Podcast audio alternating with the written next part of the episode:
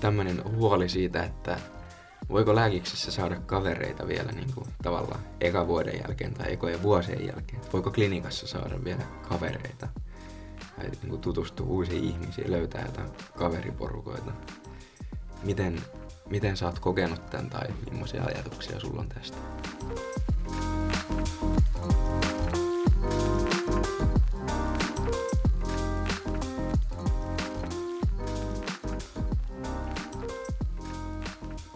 Ja tervetuloa jälleen kerran Medukate-podcastin pariin. Studiokokoonpano on ehkä jo kaikille tuttu, ketkä on tähän asti kuunnellut. Jos joku tulee ensimmäistä kertaa nyt mukaan meidän reissulle tähän podcastin tekemiseen, niin studiossa on Markus ja Robin on täällä toisen mikin äärellä. Kyllä vain, kyllä vain. Öm, toinen vuosi olisi taputeltu nytte podcastin merkeissä. Se on pari vuotta sitten jo oikeasti taputeltu, mutta mitäs tota, jos sä palaat sinne aikaan, kun preklinikka alkoi tulee loppua kohti, niin minkälaisia fiiliksiä sulla silloin oli? Muistatko yhtään? Muistan hyvinkin, jos miettii mikä, mikä silloin loppuu tai niin kuin, minkä takia se on jotenkin erityinen asia, niin ehkä tämmöinen niin kuin määritelmä, että lääketieteen kandidaatti on lääketieteen opiskelija, joka on suorittanut kahden vuoden opinnot hyväksytysti, niin, eli lääkiksessä ei tarvitse tehdä mitään kandityötä varsinaisesti, niin se oli ehkä siinä mielessä semmoinen virstanpylväs, joka oli tulossa niin kuin päätökseen. Ja sitten toinen semmoinen merkittävä niin kuin muutos siinä toisen vuoden jälkeen on se, että siirrytään klinikkaan. Ja mitä se tarkoittaa, niin se tarkoittaa sitä, että siirrytään sairaalalle opiskelemaan.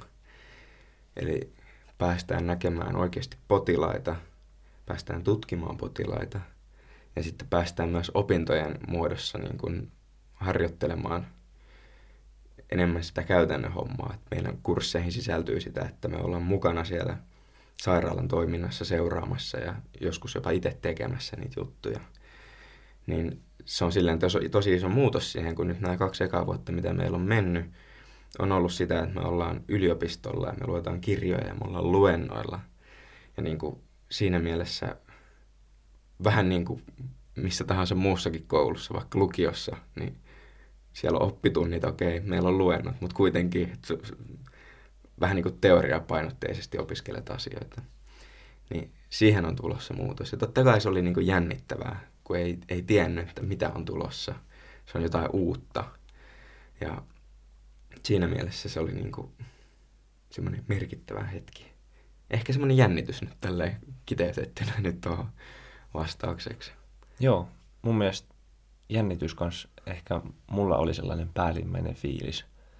Mä muistelen vaan sitä, kun meillä oli just silloin toisen vuoden lopussa meillä oli se klinikka-info, missä kerrottiin siitä, että mitä ensi syksynä tulee tapahtumaan, miten sairaalalla toimitaan, millaisia kursseja meillä tulee olemaan ja kulkulätkät täytyy sairaalalle hommata ja, ja silloin tuli tosi paljon kaikenlaista sellaista tuli uutta tietoa, mikä tietysti vähän loi semmoista niin ahdistusta, että, että nyt tulee kauheasti kaikkea uutta ja, ja, ja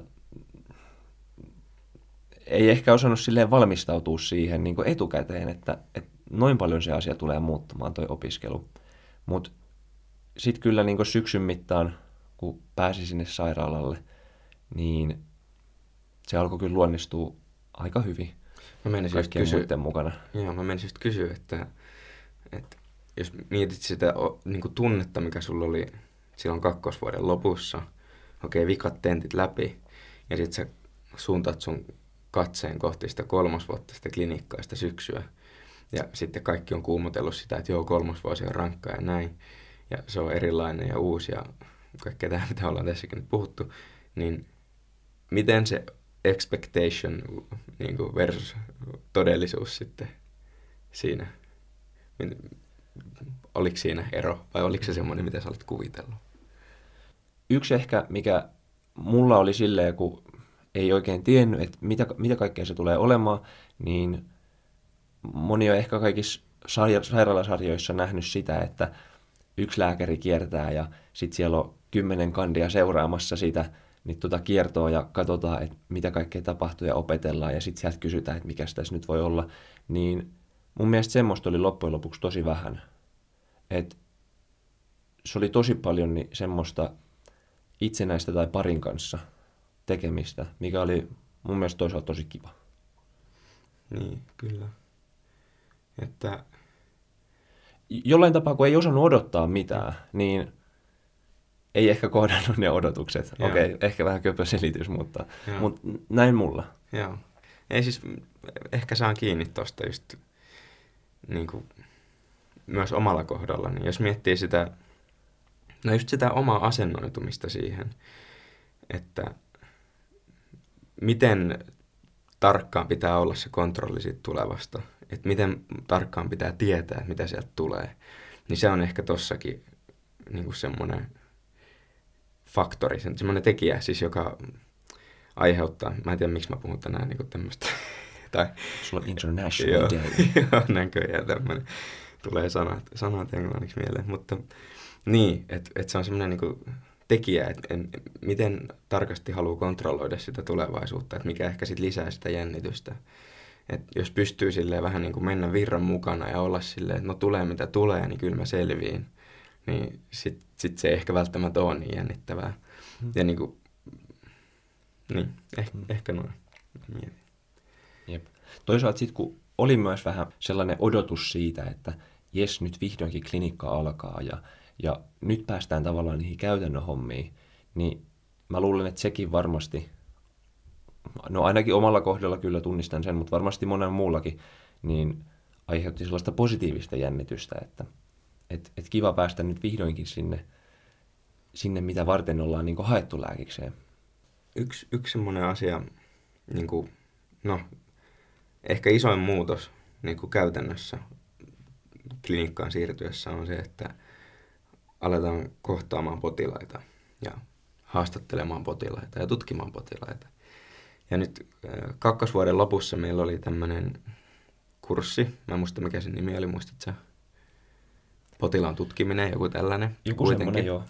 Ja siinä ideana oli se, että haastatellaan potilas. Ei, ei niin tarvinnut vielä lääketieteellisesti osata sille kysyä ns. oikeita kysymyksiä, mutta idea oli se, että osaa kohdata sen potilaan ja osaa kysyä kysymyksiä niin, että se vaiva tulee kerrotuksi ja niin kuin ymmärretyksi siinä mm. tilanteessa. Niin kerro vähän, minkälainen kokemus se on niin kuin sulle ollut ja ehkä, ehkä millaisia ajatuksia sulla oli ennen sitä, kun sä olit haastatellut vielä ikinä yhtään potilasta ja miten tämä kokemus muutti sitä, tai muuttiko se sitä ajattelua? Joo, meillä oli tosiaan silloin kevään lopulla, no edelleen silloin oli tautitilanne päällä, niin kaikki oli kotona, niin se tapahtui tota, Zoomin kautta. Mutta tuota, ideana oli siis periaatteessa se, että äm, mä en muista, oliko se oikeita näyttelijöitä, ketkä oli sitten niinku tullut siihen kurssille avuksi? Ehkä, tai sitten Joo. jotain harrastenäyttelijöitä. Mutta... Joo, mutta joka tapauksessa niin tota, he tuli sitten niinku esittämään potilaita, ja se oli sellainen ryhmäopetustilanne, että olikohan meitä viisi opiskelijaa, opettaja ja sitten tämä niin tota, haastateltavaksi tullut niin tota, potilas lainausmerkeissä, niin tota, sitten jokaisella oli vuoro, vuorollaan se hetki, että piti haastatella sitä potilasta, että, että mikä on vaiva ja mikä, mitä kaikki taustatekijöitä siinä voi olla. Ja, ja tarkoituksena oli vaan opetella periaatteessa turvallisessa ympäristössä, kun mikä ei voi mennä pieleen, ja opettajakin on siinä koko ajan tukena, että millä tavalla potilaille jutellaan.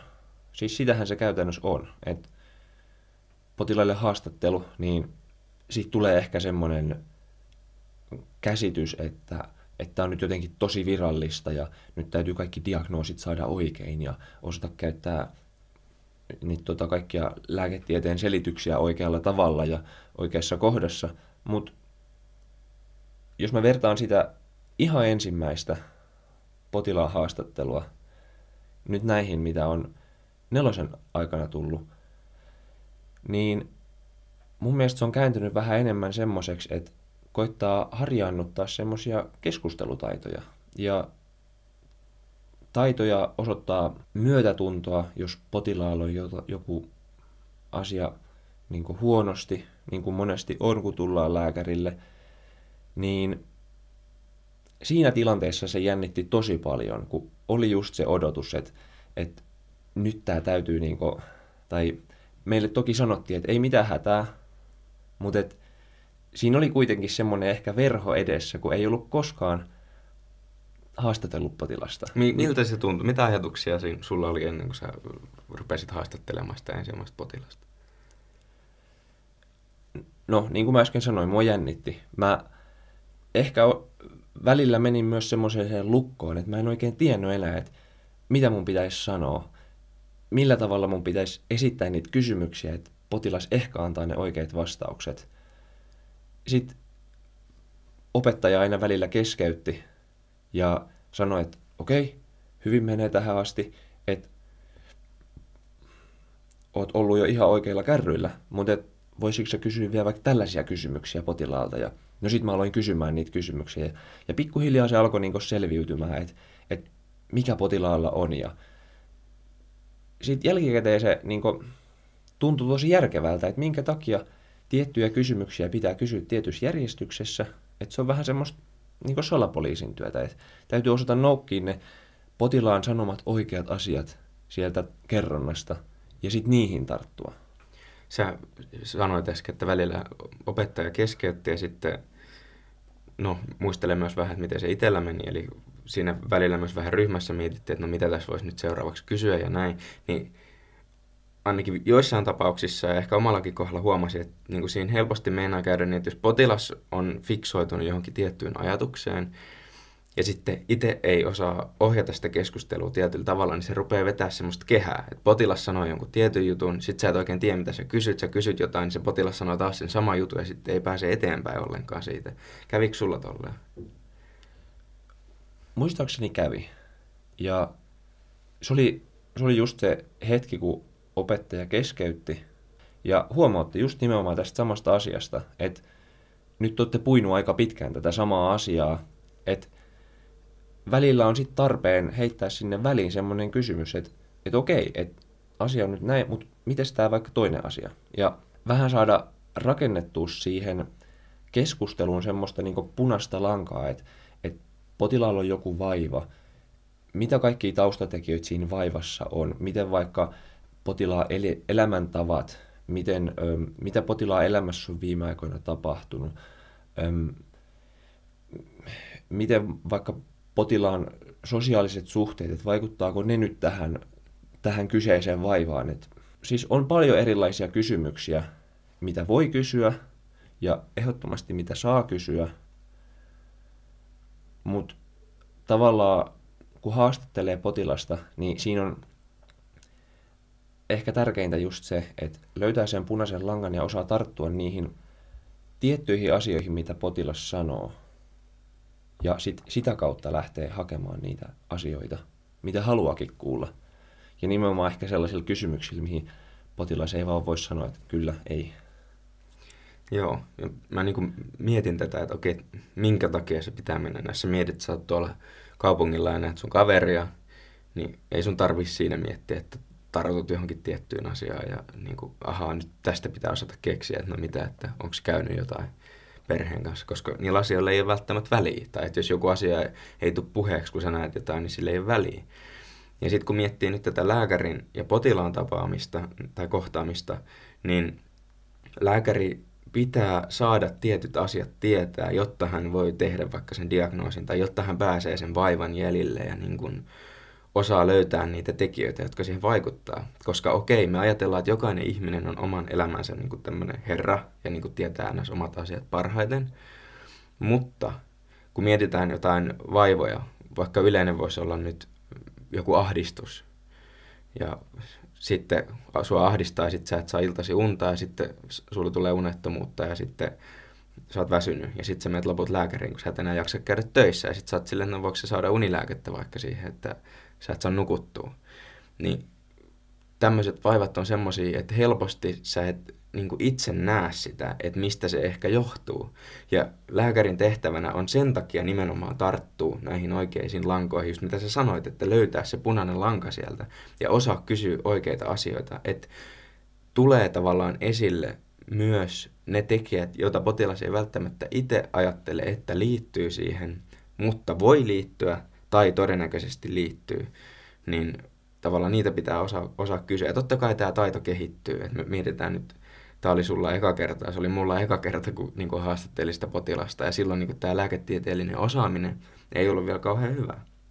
Niin sä kysyt vähän niin kuin juttelisit jonkun kaverin kanssa, koska se on se, mitä sä oot koko elämässä harjoitellut, tai jonkun muun tuommoisen puolitutun kanssa.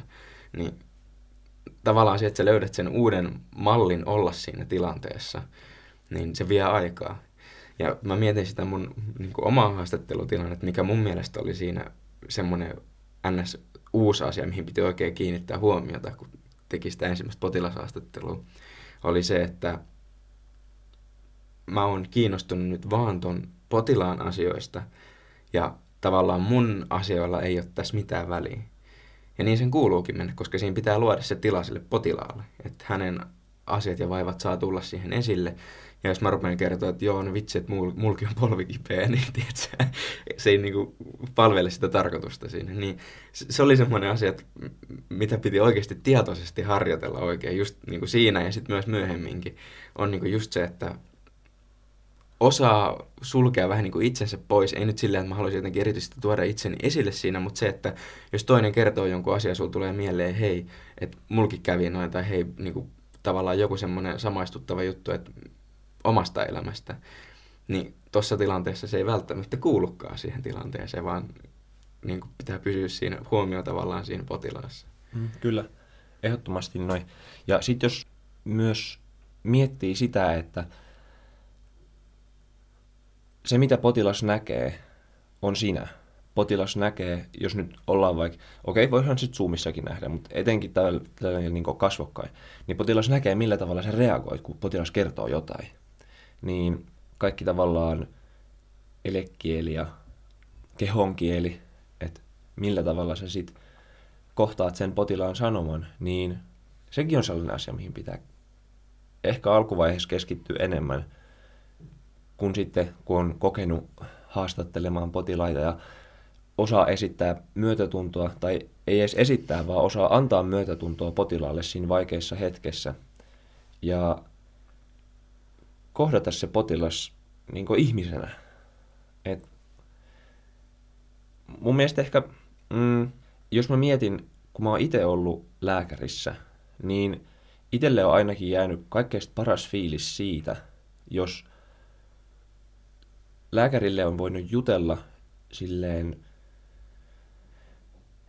periaatteessa samalla tavalla kuin juttelis ihan kenelle vaan, ilman että se on semmoista niin tosi virallista ja semmoista kankeeta ja siis semmoista rupattelua, siis se on mun mielestä kaikkein parasta. Ja sitten kun miettii, että saa potilaan kanssa semmoisen niin kontaktin, että tavallaan se juttelu synkkaa sillä tavalla, että on kiva niin kysellä asioista ja potilas tuntuu, potilasta tuntuu, että, että hei, tolle voi kertoa asioita, että se ottaa mut tosissaan. Niin se on mun mielestä ehkä taas kääntää sen, että itse ollut haastattelemassa, niin on ollut parasta. Et enemmän tavallaan semmoista juttelua ja rupattelua. Mutta on mun fiilis. Joo, ei semmoista, Mitä tota... semmoista kevyttä, niin. Niin kuin, että asiat ei ole niin vakavia vai? No ei ehkä siis tavallaan, jos mä mietin vaikka esimerkin huonosta lääkärikontaktista, niin mä menin vastaanotolle – mä kerroin mun asiat ja lääkäri sit tosi kylmästi vastaili mulle. Silleen, että okei, okay, aha. Ja ei sit tavallaan yhtään näyttänyt edes siltä, eikä, eikä se niinku keskustelu edes tuntunut siltä, että lääkäri olisi ollut kiinnostunut mun asioista. Vaan ihan niin kuin suoritetaan tämä potilas tästä nyt ja päästään seuraavaan potilaaseen. Vähän sellaista liukuhihna-hommaa. Niin, eli tavallaan se tarkoitat, että siinä on tärkeää olla se semmoinen kohtaaminen, että kohdataan se ihminen. Niin. Onko se se, mitä sä haet? Niin. Ja mun mielestä se ehkä, että et, se miten mä oon kokenut se asia nyt tässä huimalla puolentoista vuoden potilaan haastatteluuralla, mitä on päässyt haastattelemaan potilaita, niin ainakin mä oon itse löytänyt kaikkein eniten onnistumisia silloin, kun mä oon pystynyt, okei, okay, potilas on siinä toisena osapuolella, mutta luomaan semmoisen, enemmän semmoisen rennon keskustelun ilmapiirin. Sanotaanko se nyt vaikka noin. Et Joo, sitä, okei. sitä on ehkä hankala nyt tälleen kuvailla. Okei. Nyt kun sitä alkoi tälleen miettimään ja säkin haastat sieltä hyvin tavallaan takas, koetat onkia niitä oikeita asioita, mitä sä haluat kuulla. Mutta et, tavallaan, että se ei ole liian semmoista niin monotonista ja semmoista kankeita keskustelua. Ja... Niin ehkä siis, jos miettii ylipäätään sitä potilaan haastattelu, potilaan kohtaamista, niin siinä on semmoisia tiettyjä elementtejä, mitä pitää olla mukana, niin kuin just mitä sä puhuit tästä niin kuin potilaan kohtaamisesta ja siitä empatiasta ja sitten tavallaan, että niin kuin luodaan semmoinen suhde siihen, että, että sua oikeasti kiinnostaa se, mitä se toinen ihminen kertoo sulle. Et vaikka, vaikka tämä voi olla kymmenes ihminen tai kymmenes potilas, jonka sä näet vaikka tänään, ja niin kuin sä näet sen, sen 15 minuuttia, sitten tulee taas seuraava. Ja tavallaan se jossain muodossa onkin sitä liukuhihnatyötä, niin kuin mitä sä äsken sanoit, niin silti se, että osaa pysähtyä siihen jokaisen potilaan kohdalla ja niin kuin kohdata sen. Mm. Ja olla silleen, että hei, että tässä on ihminen ja hän, hänellä on joku asia, minkä hän haluaa kertoa mulle. Ja niin kuin, mä oon oikeasti kiinnostunut siitä. Niin kuin, on tämmöisiä tiettyjä juttuja, niin kuin, tavallaan mitä pitää olla mukana, että se homma voi toimia, koska mulla on ihmisiä. Mutta sitten toisaalta myös jokainen tekee vähän omalla tavallaan. Ja sit, niin kuin just tämä, että sä, sä kerrot niin tuosta sun tavasta, minkä sä oot ehkä löytänyt, miten sä koet, että sun on nykyään hyvä tehdä sitä potilaan haastattelua tai tämmöistä, niin sit mä yritän vähän kaivaa sitä, koska mä ehkä saan ihan kiinni niistä kaikista jutuista, koska itse tekee ehkä sit vähän eri tavalla jotain juttuja ja niin kuin, mieltää sen ehkä eri tavalla sen, sen potilaan haastattelun. Mm, niin. Niin no siis, niin kuin sä äsken sanoit, niin kaikilla on tavallaan se eri, eri tyyli tehdä ja jokaisen täytyy löytää se itselleen sopiva tyyli tehdä niitä asioita. Että kyllähän meille ollaan annettu semmoiset pitkät listat, että muista kysyä potilaalta nämä asiat ja sitten ekat potilaan tutkimiset silloin syksyllä kun oli, niin oli kuusi sivua asioita, mitä pitää muistaa kysyä potilaalta ja tutkia potilaasta, niin se on varmaan kaikilla ehkä suunnilleen se sama, mutta sitten, että millä tavalla mm, sit niinku omana itsenään kohtaa sen potilaan siinä pienessä hetkessä, kun potilaalla on aikaa kertoa vaikka se 20 minuuttia, että mikä hänellä on, sun täytyy löytää ratkaisu siihen ja sun täytyy pystyä auttaa potilasta siinä tilanteessa, niin kaikilla on varmaan siihen se oma tapa. Voisin ainakin kuvitella, ja niin kuin sä äsken sanoit myös. Mm. Siirrytäänkö potilaan kohtaamisesta vähän sinne sairaalaan? Oliko sulla mitään semmoisia tietynlaisia odotuksia tai ajatuksia siitä, että, että nyt kun siellä sairaalalla ollaan, niin millaista siellä on, miten siellä kuuluu käyttäytyä, onko siellä jotenkin tosi erilaista kuin sitten vaikka yliopistolla? Eli jos, jos mä mietin sitä, sitä hetkeä siinä Niin silloin Kak- kakkosvuoden lopulla. kakkosvuoden lopulla, kun mietti sitä sairaalan siirtymistä. No, totta kai mä olin käynyt sairaalassa niin kuin itse potilaana ja sitten vierailemassa, että se oli ehkä se, mitä, mitä oli niin kuin silleen siviilielämässä kokenut. Mutta sitten niin kuin se, mikä mä koen omalla kohdallani hyväksytyksi, oli se, että mä olin ollut potilaskuljettajana silloin toisen vuoden aikana siellä sairaalalla.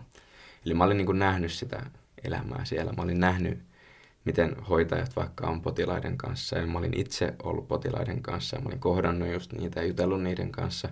vaikka en niin kuin yhtään sille lääkärin näkökulmasta, mutta sille ihmisenä, että hei mä tulin nyt kuljettamaan sut tuonne toiseen paikkaan, että pitäisi mennä ja no, että vähän, että miten menee ja sitten jutellaan siinä matkalla jostain, ties mistä aina, veri-ihmisten kanssa. Niin, no, sairaalan rakennus oli mulle tuttu ja sitten se potilaan kohtaaminen oli mulle tuttu. Ja mä koen, että se oli niinku semmoinen, eh, ehkä se niinku toi mulle sitä rauhaa sit siinä, koska mä mietin, että okei, mua jännitti silloin en, ennen kuin se alkoi se klinikka, koska on siinä paljon uutta tietysti, mutta niinku jollain tasolla niinku, se toi semmoisen rauha ja semmoisen varmuuden siihen, että okei, että mä ainakin osaan liikkua täällä sairaalassa, koska sehän on semmoinen yksi asia, että niin kuin ekat asiat, jotka, ne niin kuin ekana asiana, kun sä tuut sinne sairaalaan uutena opiskelijana, on se, että sun pitää löytää johonkin tiettyyn paikkaan siellä hirveän isossa kompleksissa, ja sit sä eksyt ja myöhästyt opetuksesta, ja niin kuin, nämä on näitä kauhu, kauhukuvia, mitä silloin on. Niin tavallaan mulla oli tommosia pieniä murusia, niin kuin, mitä mä olin jo saanut sitten sieltä potilaskuljettajan työstä. Että ehkä näin. Okei, no jos palataan vielä sinne, tai palataan, eikö me nyt olla vieläkin siellä kakkosvuoden lopussa. Meillä oli siellä myös ensimmäisiä tämmöisiä käytännön harjoituksia. Me harjoiteltiin pistämään niin kuin neulalla ihon alle ja olisiko ollut lihakseen toinen. Joo, eikö se niin mahtanut olla? Joo. Olitko tota, pistellyt ennen ihmisten lihakseen, jota me oltiin otettu ne verinäytteet silloin ykkösvuonna, mutta olitko sen lisäksi niin kuin päässyt vielä tuommoista tekemään? En ollut. Et verinäytteen otto, se oli ollut itselle ainoa, ainoa semmoinen kajoava toimenpide, mitä, mihin oli itse päässyt.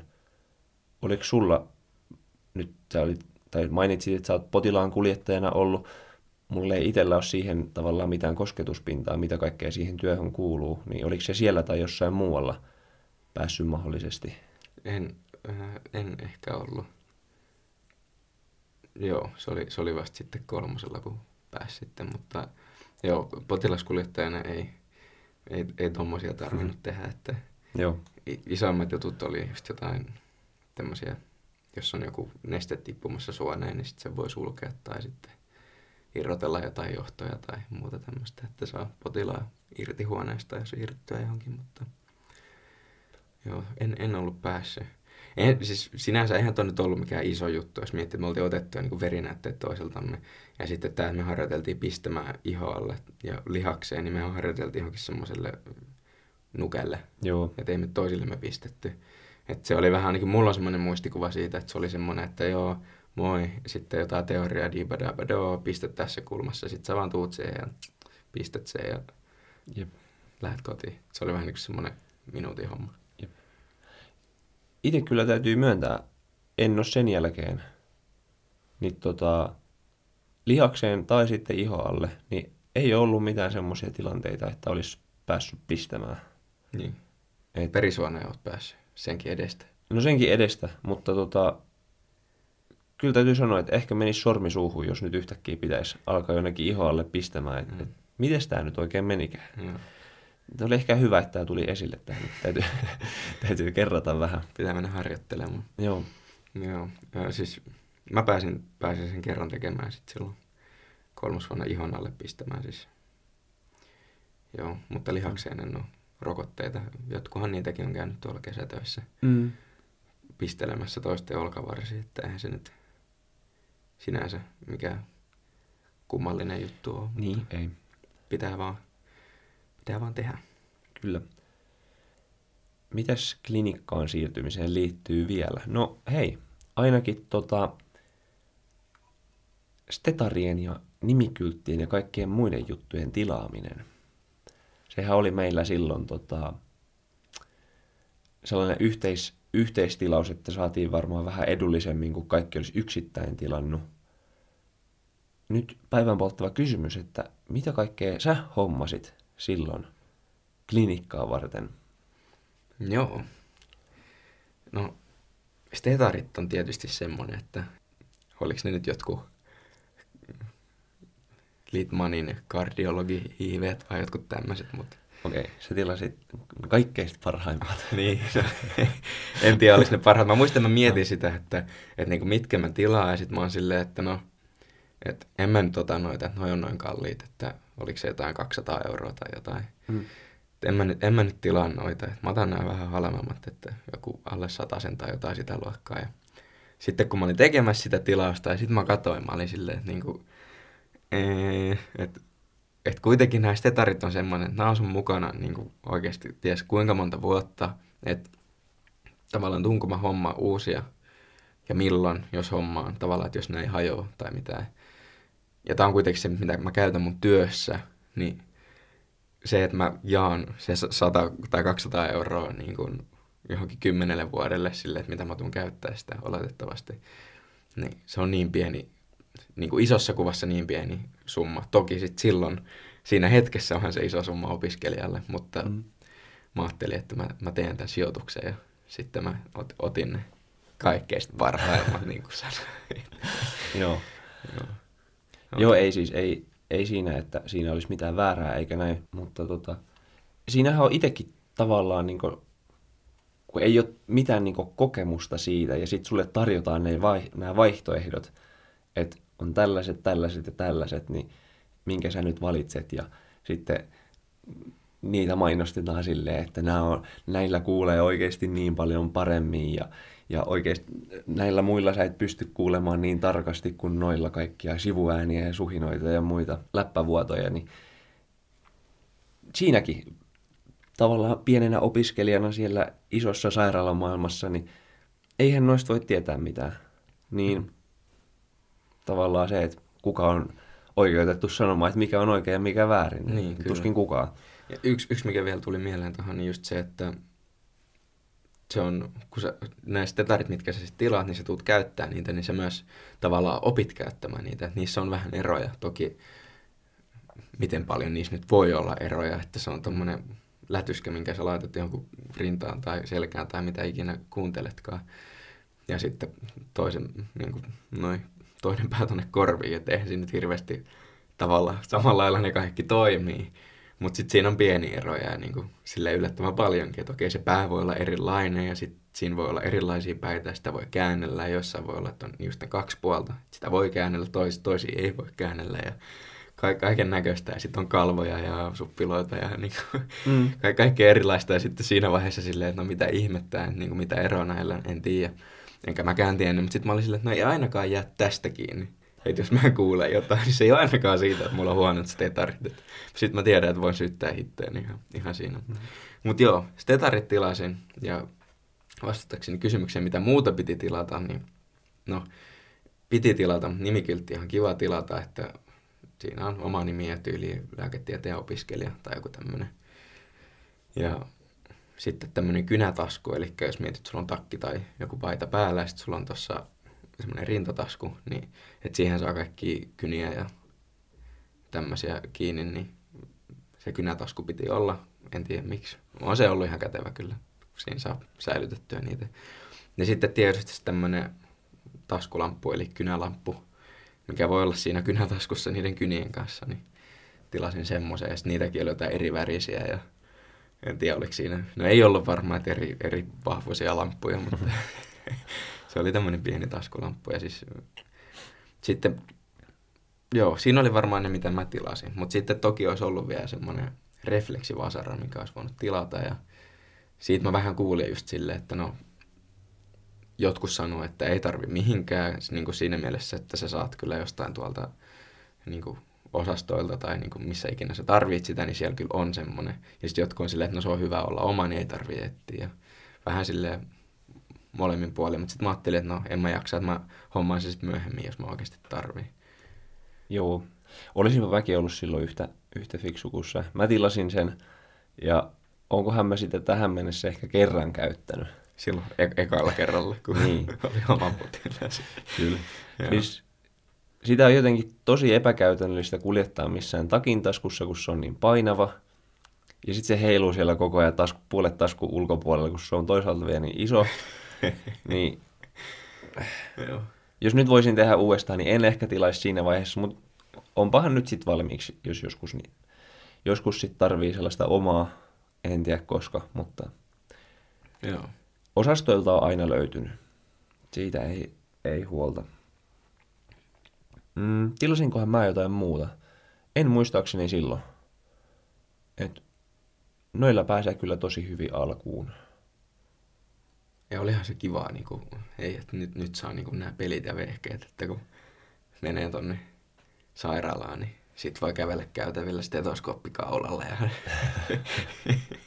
no, ei oikeasti. Joo, ei, siis, tostakin on ollut niinku puhetta, mä muistan, että jot, jotkut on silleen, että onko se niinku semmoista leuhkaa, että jos sulla on stetoskoopit kaulalla, kun sä kävelet tuolla, että sä niinku esittelet, vai pitäisikö ne olla taskussa vai Mm. missä, sä, missä sä pidät sun steta, stetareita? Siis takin taskussa, vaikka meillähän sanottiin, että siellä taskuissa ei oikein saisi pitää mitään, koska Mm. mm. onko se joku hygienia vaara sitten, mutta tota, kaikkihan siellä periaatteessa pitää. Mm. Niin sitten just, just vähän, että miss, missä sä niinku muuten. Niin, jos pitäisikö aina olla joku nyssykkä mukana, missä on Mm. kaikki? Niin No onko se, onko se sitten yhtään se Niin. epä, niinku hygienisempää? Kyllä. Joo. Siis se, se, mitä mä oon miettinyt, että minkä takia tämä on nyt argumentti, että minkä takia niitä stetareita voi pitää kaulalla, on se, että kun sä tietysti putsaat niitä, kun sä oot käyttänyt niitä potilaiden välissä, niin sitten se alkoholiliuos, mikä onkaan, millä sä sitä putsaat, niin sitten se, että se ehtii haihtua siitä ja kuivua kunnolla, niin sitten jos se on tuossa niinku kaulalla, niin sitten se kuivuu paremmin. Tämä on, on mun argumentti. Okei, okay, siis ihan hyvä pointti. En ole itse koskaan miettinyt sitä noin. Joo. Mä aina putsaan ne ja sitten äkkiä taas tonne taskuun, että ne ei ole tässä tiellä. Mutta joo, ihan hyvä. Äkkiä takaisin sinne infektoitumaan. Jep. Kyllä. Miten se nyt sanotaan? Vois, voiko stetoskooppi infektoitua? Ei ehkä. En tiedä. Ei ehkä voi, mut joo. Joo, saatiin pelit ja vehkeet, mentiin. Sitten, milloin me saatiin ne? Eikös ne tullut vasta silloin joskus kesällä vai tuliko ne silloin keväällä? Mä en muista. Eikö ne, eikö ne tullut joskus kesäkuussa? Et, muistaakseni siinä oli tällainen, että kesäaikana sai käydä hakemassa ne, kenelle ne ikinä sit olikaan tullut, tai minne ikinä ne sit olikaan tullut. Mm. No, ei ole ehkä niin oleellinen asia, mutta, No. mutta pääsi kuitenkin hypistelemään niitä jo vähän ennen, ennen kuin sitten pääsi tosi toimii sairaalalla. Hy- hypistelitkö sä niitä? No kyllä mä vähän silleen kokeilin, että kuulenko omasta rinnasta oman sykkeen ja, ja tolleen kokeilin, että, että kaikki varmasti toimii ja kynälamppua sitten vähän napsauttelin ja, ja tuommoista pientä, mutta Olit jo vähän silleen, että ooo. jep, nyt ollaan valmiita nyt lääkäreitä. Niin. Stetoskoopit. ja- Mutta olihan se semmoinen, että oli sitä vähän silleen odottanut.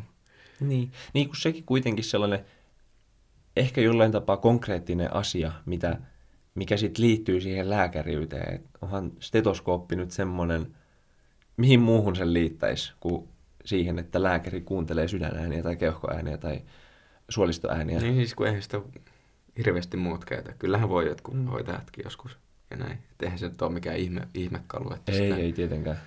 ei niin kuin, vois muut ihmiset käyttää. Että helppoahan se on käyttää, mutta sitten se, että korva harjaantuu siihen, että mitä sieltä kuulee, niin se on sitten oma asiansa. Siitä Mm. voidaan puhua ehkä myöhemmin Kyllä. klinikkakaudella sitten tulevaisuudessa. Jep. Okei, okay, joo. No, sitten tämmöinen aihe, minkä mä no, oikeastaan spottasin Jodelista. Ja mun mielestä silleen hyvä aihe, mistä, mistä kannattaa keskustella. Ja siis tää on myös semmoinen, mikä on mulle tullut monta kertaa vastaan. Ja mitä näkee myös siellä Jodelissa aika usein. Mm, niin on tämmöinen huoli siitä, että voiko lääkiksessä saada kavereita vielä niin kuin, tavallaan eka vuoden jälkeen tai ekojen vuosien jälkeen? Että voiko klinikassa saada vielä kavereita? Tai niin kuin, tutustua uusiin ihmisiin, löytää jotain kaveriporukoita. Miten, miten sä oot kokenut tämän tai millaisia ajatuksia sulla on tästä? No, mulla on ainakin itsellä tosi hyvä kokemus siitä, että ehdottomasti voi tutustua uusiin ihmisiin ja ehdottomasti voi saada uusia kavereita.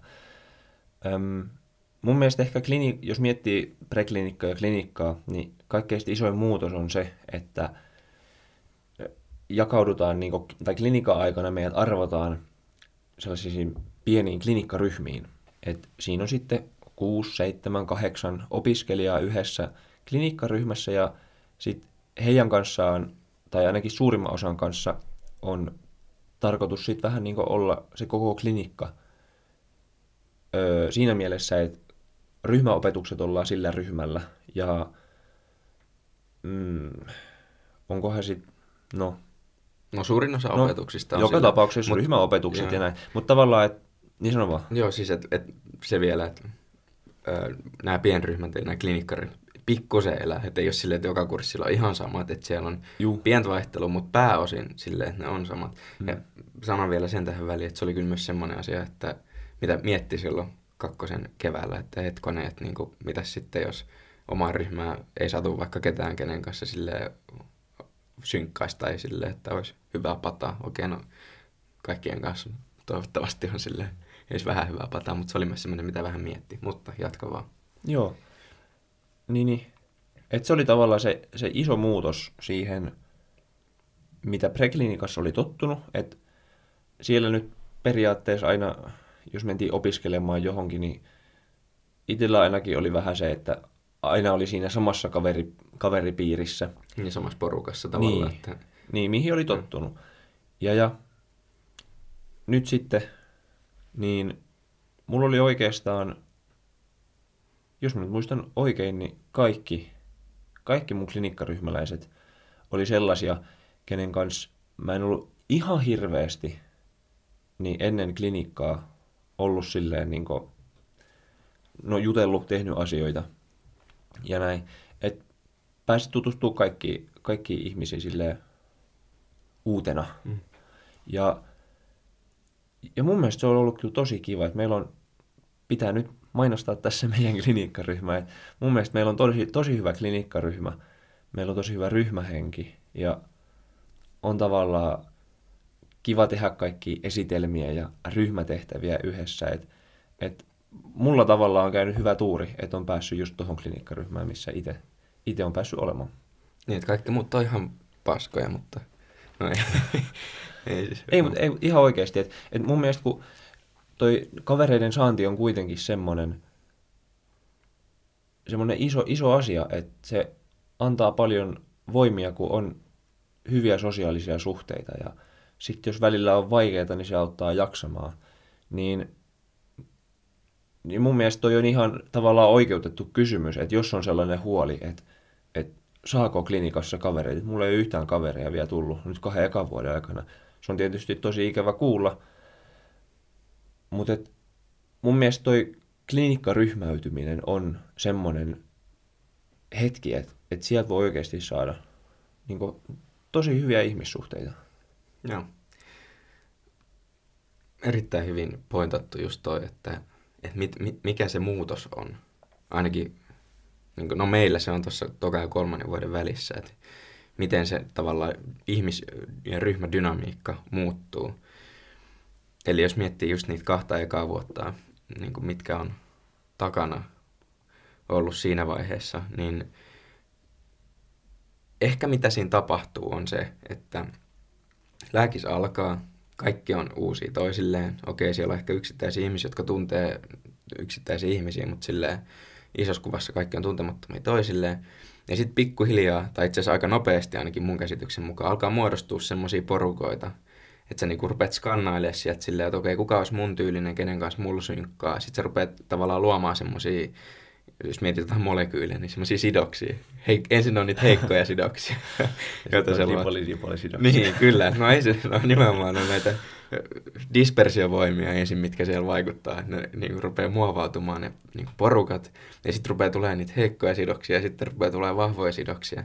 Ja sitten ehkä mitä siinä tapahtuu on just se, että niin kuin, tulee ne porukat ja tulee se niin kuin, oma, oma posse, minkä kanssa vietät aikaa ja jonka kanssa teet asioita, sä meet niiden kanssa luennolla, sä meet niiden kanssa syömään ja sitten, okei, okay, no ryhmäopetuksissa joskus sä joudut olemaan, niin kuin ns. joudut olemaan muidenkin ihmisten kanssa, mutta sielläkin aika usein saa olla silleen, että sulla on ne tietyt, kenen kanssa sä voit halutessasi olla, niin se ehkä aika nopeasti jäykistää sen rakenteen.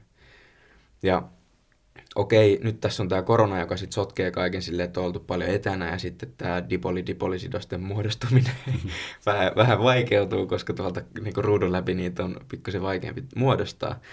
Mutta kuitenkin, että aika nopeasti se jäykistyy. Ja sitten nyt kun on ollut tämä etäily ja näin, niin sitten siihen helposti voi käydä niin just, että sä jäät sit ulos, jos sä vaikka oot semmoinen tyyppi, että sä et ole kauhean semmoinen ulospäin suuntautuva ja menevä. Okei, me, meillä oli se hyvä juttu, että me saatiin itse se eka vuosi olla silleen, niin kuin nähdä toisiamme ja tavata. Mutta just se iso muutos, mikä tulee tuohon klinikkaan, just niin kuin sä sanoit, tulee nämä pienryhmät, niin se rikkoo tämän koko rakenteen, mikä on tullut. Koska se hajottaa niin kuin taas ihan uusiin niin kuin, ryhmiin ihmiset. Mm, kyllä. Ja on ihan samaa mieltä sun kanssa siitä, että se on, se on niin kuin hyvä asia. Ja okei, mahtavaa vielä kuulla toi, että su, sulla on niin kuin, oot kokenut sen vielä itse erityisen hyvänä asiana. Niin kuin, että oot, oot saanut uusia kavereita siellä. Ja kyllä voin sanoa itse ihan samaa. Että okei, niin kuin käytännössä kaikki oli semmoisia mun ryhmässä, jotka mä jollain tavalla tiesin, että ei nyt ollut semmoisia ihan, että ahaa, tämmöinenkin on meidän kurssilla. Mutta kyllä, kyllä niin kuin se väkisinkin sä niin kuin lähennyt niiden kanssa, koska te teette yhdessä kaikki juttuja, just esitelmiä ja ryhmätöitä ja tutkitte potilaita ja niin kuin, tavallaan elätte sitä sairaala-elämää yhdessä. Niin, kyllä. Niin se väkisinkin tuo niin kuin, silleen lähemmäksi ja sit sä opit uusia asioita niistä ihmisistä. Ja mun mielestä se on aika hienoa, koska se myös tekee just sen, että sä tutustut semmoisiin ihmisiin, joihin sä et välttämättä niiden dispersiovoimien niin kuin avulla olisi muuten tutustunut. Mm, niin. Kyllä näin se ehdottomasti on. Hyvin kuvasit just tämän kemiallisten sidosten kautta vähän ihmissuhteiden muodostumista, mutta, mutta ehdottomasti, että niin kuin mä äsken sanoin, niin tavallaan se on ikävä kuulla, että jos preklinikka on tuntunut silleen tosi yksinäiseltä ja, ja etenkin kun... Ei se ole tuntunut, ei tarvi nyt kuulla semmoista. ei, ei ole ikävä kuulla. se on mennyt ihan hyvin. Niin, jep. Ei, mutta jos jollain ei ole. Niin, ja kun koronakin vielä tuli pistämään lusikkansa soppaan, niin, niin, niin. voi sille ehkä, ehkä tiivistää, että luottavaisin mielin sinne klinikkaa kohti, että, että klinikkaryhmät on taas uusi mahdollisuus. Niin kyllä. Ja niin kuin ihan missä tahansa lääkiksen vaiheessa voi tulla semmoisia mullistavia käänteitä. Toki se on myös paljon itsestään kiinni. Että osallistut vaikka johonkin projektiin, niin kuin tämmöiseen ainejärjestön projektiin vaikka, tai mm. ainejärjestön toimintaan ylipäätään. Ja sitten yhtäkkiä sä tutustut johonkin tyyppiin, joka kutsuu sut johonkin paikkaan, ja sitten sä meet sinne, ja sitten sä tutustutkin taas uusiin ihmisiin, ja taas ne dispersiovoimat siellä toimii, ja sitten rupeaa muodostumaankin niitä uusia, uusia sidoksia. Et just se, että vaikka olisi niin kuin, kokemus siitä, että hitto, että taas meidän ulkopuolelle, ja sehän on niin kuin, tosi ikävä tunne, jos niin tull, käy, ja se voi olla tosi semmoinen lukitseva, että tavallaan se menet ihan silleen kiinni, että hitto, että no, pitäkää tunkkinen, että jos kukaan haluaa olla munkaan, niin mä en halua olla kenenkään ja sitten niin sulkeudut ihan sellaisen omaan. Mutta että jos pystyy pitää itsensä auki ja pystyy niin kuin, tavallaan kurottamaan ja pitämään vähän niin kuin tuntosarvet silleen vähän herkkänä, niin sieltä kyllä tulee niitä chanceja niin kuin pitkin matkaa ja etenkin siellä klinikassa. Kiitos kuulijoille ja palataan Kiitos. ensi kerralla. Se on moi.